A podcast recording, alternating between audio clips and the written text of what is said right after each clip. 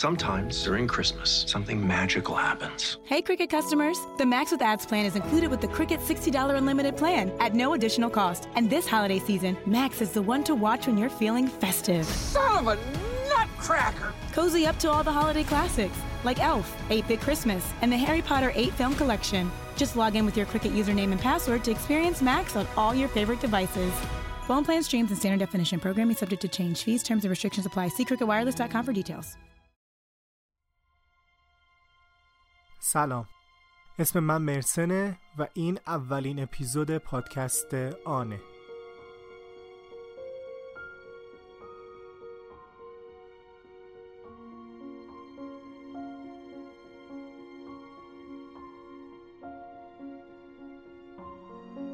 توی هر اپیزود پادکست آن قراره که داستان واقعی آدم ها رو تعریف کنیم و سعی کنیم که خودمون رو جاشون بذاریم. این اپیزود در آذر ماه 1397 ثبت میشه و راه طولانی رو اومدیم که بتونیم این پادکست رو ضبط بکنیم. برامون حس خاص و خوبی داره. کار ادیتش رو نکیسا انجام میده و انتخاب موسیقی هم با برای بچه های ارسی بوده.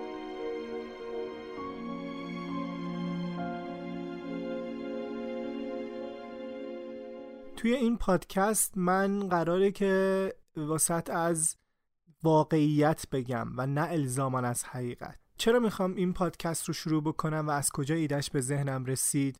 من یه عادت خاصی دارم. اونم اینه که یه دفعه به خودم میام می‌بینم که یه مدت زیادی به یه نقطه خیره شدم و داشتم یه سناریو رو توی ذهنم بازی می‌کردم. حالا هممون یه عادتی داریم اینه که مثلا وقتی میریم هموم شروع می‌کنیم واسه خودمون دیالوگ های فرضی درست می‌کنیم و مثلا چه می‌دونم جواب یک نفر رو میدیم یا اینکه من یه عادتی دارم اینه که وقتی میرم هموم حس می‌کنم که رفتم یکی از این مسابقات خوانندگی شرکت کردم. بعد به این فکر می‌کنم که حالا چه لباسی بپوشم. اگه داور اینجوری به من گفت من اینجوری جوابش رو بدم و چیزهایی که توی ذهنمون اتفاق میفته یا مثلا یه عادت دیگه هم دارم وقتی که ظرف میشورم مای ظرف شوری می‌گیرم تو دستم. فکر کنم که جایزه اسکار گرفتم و حالا می‌خوام یک صحبت کوبنده بکنم که تیتر همه روزنامه ها بشه. فکر می‌کنم که هممون از این عادت ها داریم. ممکنه حتی یکم شخصی تر هم بشه. حتما حتما. تو هم به این فکر کردی که اگر فقط یک بار کسی که قبلا دوست داشتی رو می‌دیدی چی بهش می‌گفتی؟ چجوری رفتار می‌کردی؟ کور رفتار می‌کردی؟ یا حس چطوری بوده؟ یا اینکه مثلا اگر یه مکانیک بودی توی جاده فری نزدیک مسکو یه رادیو قدیمی داشتی رو مبل جلوی مغازت مینشستی و رادیو گوش می‌دادید یه مسافر رد بشه. و بخواد ماشینش رو یه دستی به سر روش بکشی اون موقع حست و زندگی چطور بود؟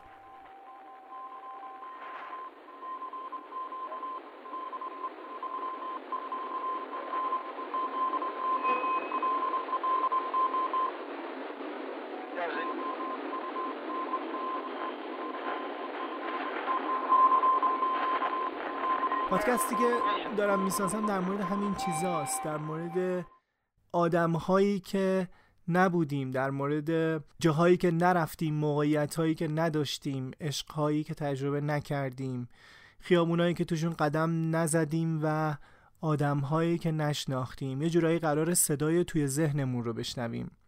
من توی هر قسمت خودم رو می‌ذارم جای یه آدم واقعی و چیزی رو که میشنوید هم واقعیه. و من به صورت اول شخص واسهتون تعریف می‌کنم. فکر کنید که رفتیم یه کافه یا یک جایی نشستیم با هم دیگه داریم قهوه یا چایی می‌خوریم و منم دارم براتون تعریف می‌کنم.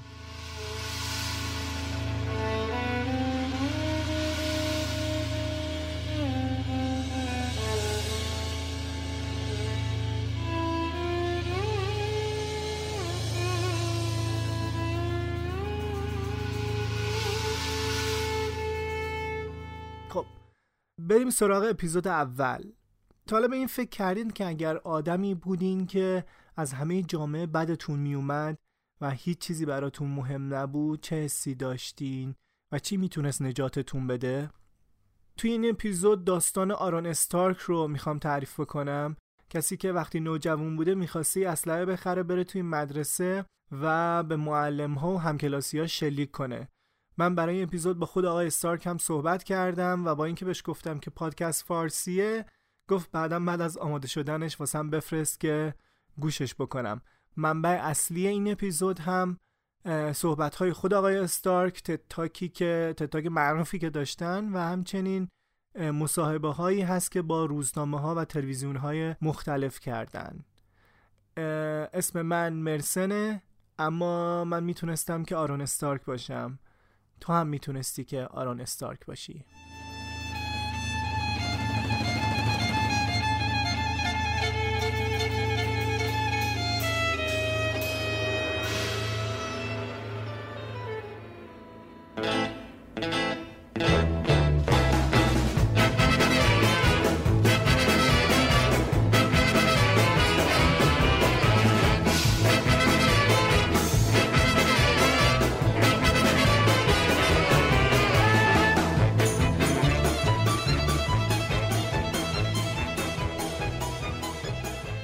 من آرون استارکم. بذارید داستان رو از اینجا براتون شروع کنم که چند ماه پیش توی مدرسه توی آمریکا یه یکی از دانش آموزها یه اسلحه خرید و رفت توی مدرسه شلیک کرد. و کلی از همکلاسیاش هم مدرسهیاش و معلم ها رو کشت. و فکر می‌کنم که این اخباری اخبار روتین شده. و منم وقتی که داشتم اخبارش توی تلویزیون میشنیدم راستشو بخواین داشتم به خودم فکر می‌کردم. چیزی که توی تلویزیون نشون می‌داد این بود که همکلاسیاش داغدارن و عصبانی و همه می‌گفتن که اون بچه‌ای که شلیک کرده مشکل روانی داشته و چرا زودتر جلوش رو نگرفتن و از جامعه تردش نکردن. موقع دیدن اخبار بدنم یخ زده بود. چون انگار می‌تونستم که جای اون بچه باشم و اون ماجرا درباره من بود. سال 1996 من توی یه دبیرستان توی دنور آمریکا درس میخوندم. اون زمان به خاطر درد و عصبانیتی که درونم بود می‌خواستم یک جنایت وحشتناک انجام بدم. موضوع این بود که من همیشه توی مدرسه و محله اون بچه جدیده بودم. خانوادم خشن و ناسازگار بودن و پدر و مادرم هم معتاد بودن. ما همش در حال عوض کردن خونه و مدرسه بودیم. میشه گفت من توی کل دوران تحصیلم سی چل تا مدرسه رفتم. هر هفته منتظر بودم که برم مدرسه جدید. انقدر وضعیت بد بود. اینجوری بود که مثلا ساعت چهار صبح پلیس در خونمون رو می‌زد. ما بیدار می شدیم فرار می کردیم به اون ور کشور و من می‌رفتم یه مدرسه جدید که می‌دونستم چند هفته بیشتر قرار نیست اونجا باشم و دوباره روز از نو روزی از نو.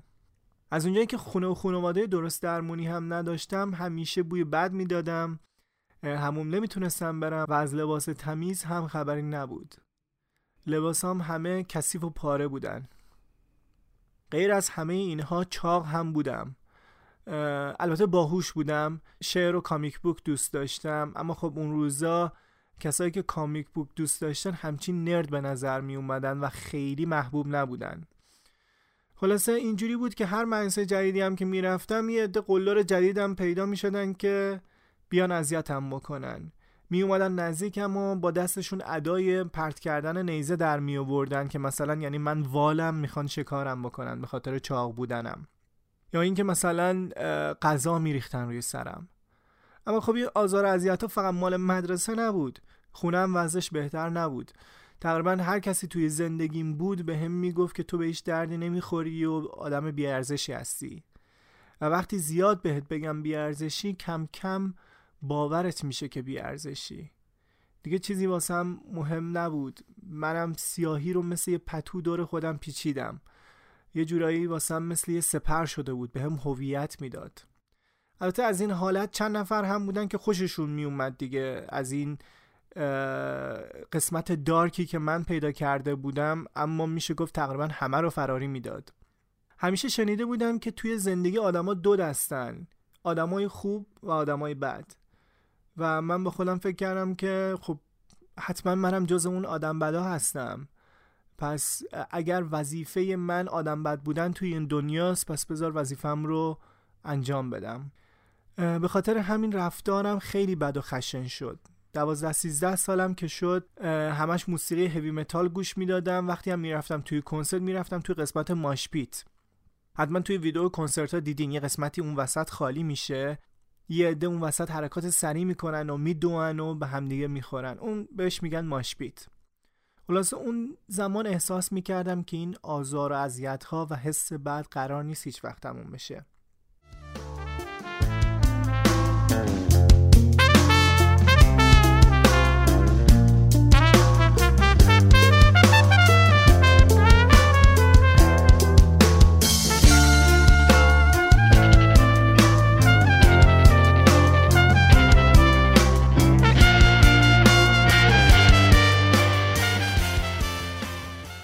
13 14 ساله که بودم حس خودکشی و خودزنی به هم دست می‌داد.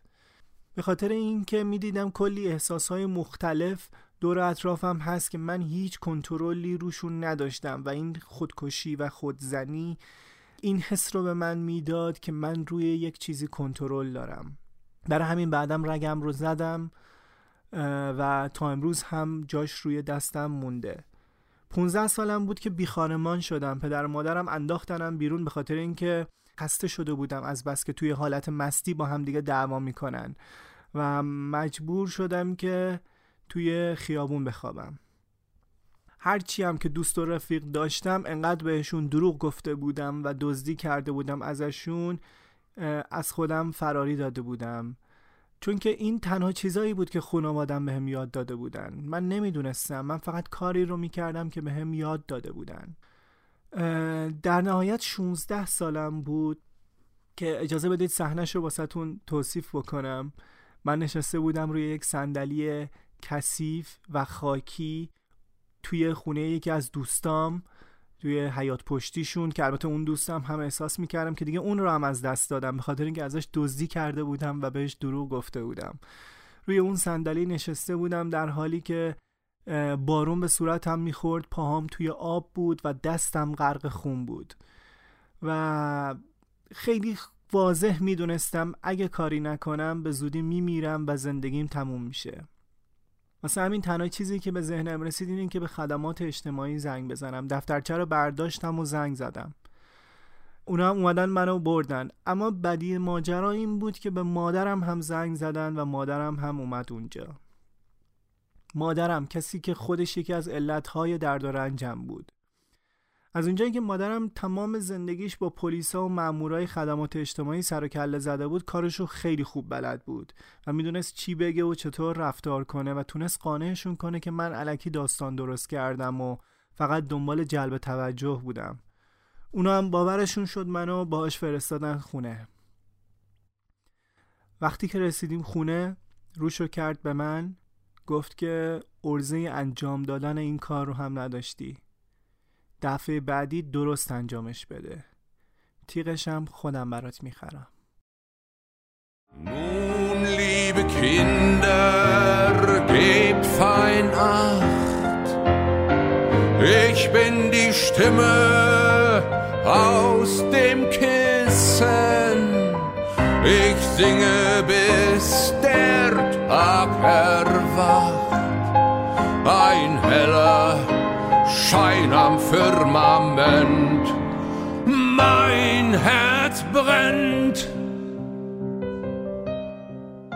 با این جمله مادرم قلبم تیکه تیکه شد رفتم به سمت سیاهی که همیشه از دور می دیدمش دیگه هیچی نداشتم که بخوام به خاطرش زندگی بکنم یا اگه بخوام بهتر بگم دیگه چیزی برای از دست دادن نداشتم و وقتی که چیزی برای از دست دادن نداشته باشی هر کاری ازت برمیاد. و این دقیقا قسمت وحشتناک ماجراست. پس من تصمیم گرفتم که خشم و عصبانیتم رو بروز بدم. اونم با خریدن یه تفنگ.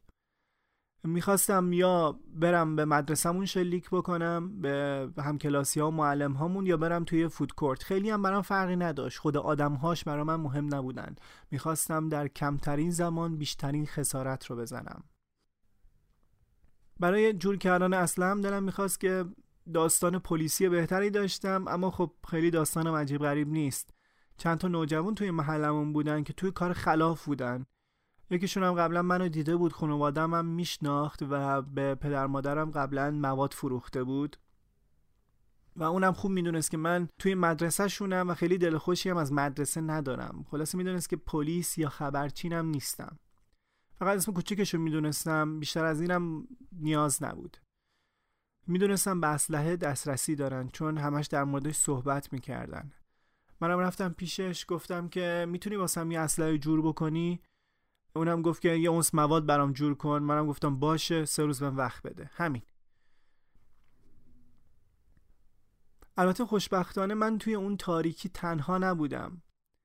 همون دوستم که من توی حیات پشتیشون خودکشی کرده بودم حواسش به من بود که من توی چه حالتی هستم و با اینکه من ازش دزدی کرده بودم بهش دروغ گفته بودم چیزاشو بر می داشتم و هی خرابکاری می‌کردم ولی اون واسش مهم نبود. هنوزم منو به خونشون راه می‌داد و به هم محبت می‌کرد. محبت های کوچیک نه از این مدل محبت های روی اعصابی و بزرگ نمایی شده که بیان مثلا بهت بگن که کمک می‌خوای چیکار واسط بکنم؟ کاری هست انجام بدم حالت بهتر بشه؟ به هم بگو چجوری کمکت کنم.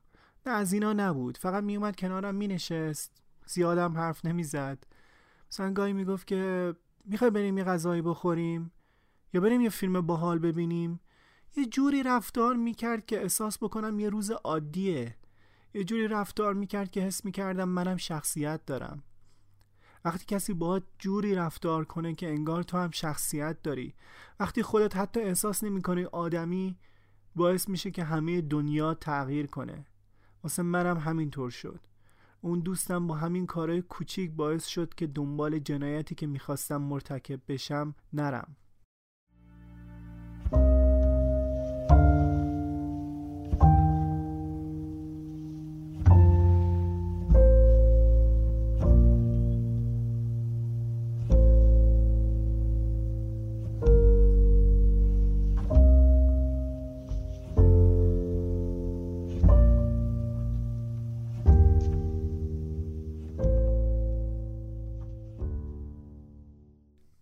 ماجرا از این قرار بود که دوستم وقتی که من دنبال اون یونس مواد بودم که جور کنم و اسلحه رو بگیرم من رو توی خیابون دید و به هم گفت که یه مهمونی امشب داریم با هم کلاسی ها تو هم بیا. من هم بهش گفتم خب کسی دوست نداره من رو ببینه.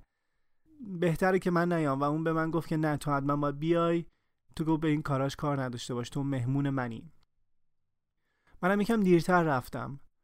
دوستم تا منو دید گفت برو تو سویت حیات پشتی یه دوش بگیر لباس تمیزم واسط گذاشتم.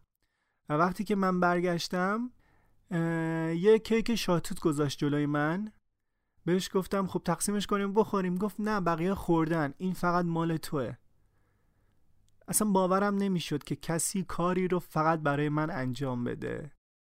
و اون لحظه بود که تصمیم گرفتم که این جنایت رو مرتکب نشم. دوستم تونست با یک کیک شاتوت جون کلی آدم را نجات بده و دنیای من را عوض بکنه. می‌خوام بگم که اگر شما هم کسی رو توی همچین موقعیتی دیدید که به عشق احتیاج داره بهش بدید. به کسایی عشق ببرزید که فکر می‌کنید که کمترین لیاقت رو برای دریافتش دارن چون اونها بیشترین نیاز رو به عشق دارن. و البته این همونقدر که به اونا کمک می‌کنه به خود شما هم کمک می‌کنه. این روزا توی آمریکا میگن اگر حس کردید یکی برای منسه خطرناکه به پلیس خبر بدین. اگه اون زمانی که فکر می‌کرد من برای مدرسمون خطرناکم و به پلیس معرفی کرده بود باید چی کار می‌کردم؟ کاری که الان داره اتفاق میفته حتی به معلم ها اسلحه میدن. من فقط تنها و افسرده و لگد مال شده بودم. به جایی که به همچین فردی به چشم یک خطر نگاه کنید جوری نگاش کنید که انگار می‌تونه یه دوست باشه. انگار می‌تونید بیاریدش توی دایرتون جوری باهاش رفتار کنید که اونم حس کنه یه روز عادیه حس کنه اونم ارزش داره. بهش نشون بدین که می‌تونه از این درد جون سالم به در ببره با اینکه خیلی روزای بدی رو داره سپری می‌کنه و ته این تونل تاریک روشناییه. منم روشناییمو پیدا کردم. الان 42 سالمه ازدواج کردم و یه خانواده قشنگ دارم با چهار تا بچه. مرسی از اینکه داستان من رو گوش دادین. و تمام حرف من اینه که ما باید به کسایی عشق بدیم که کمترین لیاقت رو برای دریافتش دارن چون اونها کسایی هستن که بیشترین نیاز رو بهش دارن.